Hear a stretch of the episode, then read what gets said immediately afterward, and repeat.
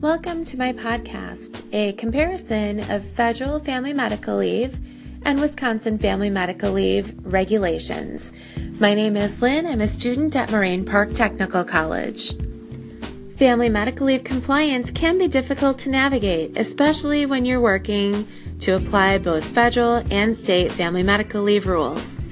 In Wisconsin, our state family medical leave varies from what is allowed under the federal ruling, and today I'm going to highlight three of those differences. My goal today is to leave you with a good comfort level as to how the rules differ and when you need to follow state regulations alone versus when the state law runs concurrently with the Federal Family Medical Leave Act. The first thing I'm going to talk about is the eligibility requirement. The federal law for eligibility is at least one year of employment and 1,250 hours worked within the last 52 weeks. In Wisconsin, it differs. Employees only need to have 1,000 hours worked in the last 52 weeks to be eligible for family medical leave. Entitlement is another big difference between the Federal Family Medical Leave Act and that in the state of Wisconsin.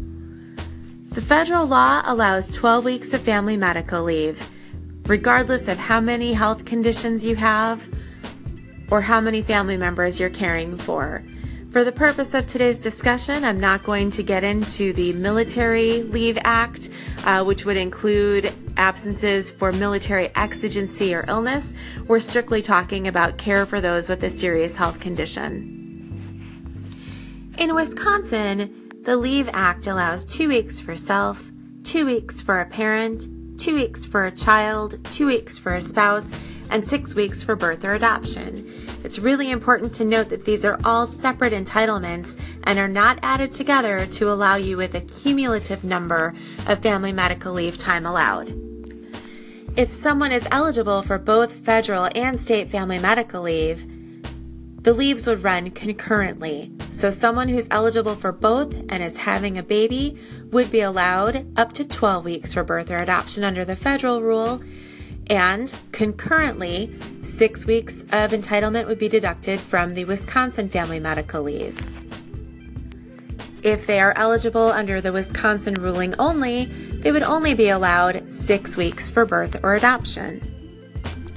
In contrast, if someone were to take 12 weeks of leave under the federal family medical leave for something like a knee replacement, and they use all 12 weeks of family medical leave entitlement, if for a separate health condition they need to take family medical leave under the state of Wisconsin, they would be eligible for two weeks for self, two weeks for a parent, child, or spouse, or six weeks for birth or adoption keeping in mind if it's for self, it must be for a separate health condition.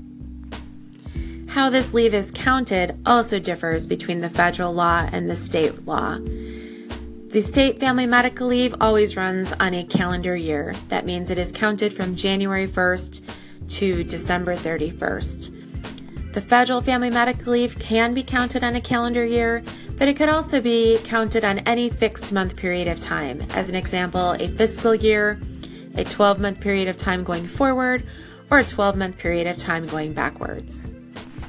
The last thing we're going to talk about is who you can provide care for. Under the federal guidelines, family medical leave would apply to a parent, a spouse, or a child under the age of 18. A parent is further defined as someone who would be acting in loco parentis. So if you were raised by an aunt, that would be something that is considered. A spouse is defined by the state of celebration rule, meaning if you're in a same sex marriage and the celebration was performed in a state that recognizes same sex marriage, family medical leave would apply to your spouse. In Wisconsin, the leave is also extended to a domestic partner and the parents of a domestic partner. So, if, for example, you need to take time off to care for your mother in law, that is not something that would be covered under the federal guideline, but would be acceptable under Wisconsin. Thank you for taking a few minutes today to listen to my podcast. I appreciate it and I hope that you learned something about the differences between the Wisconsin and family medical leave rules per the Department of Labor. Thank you.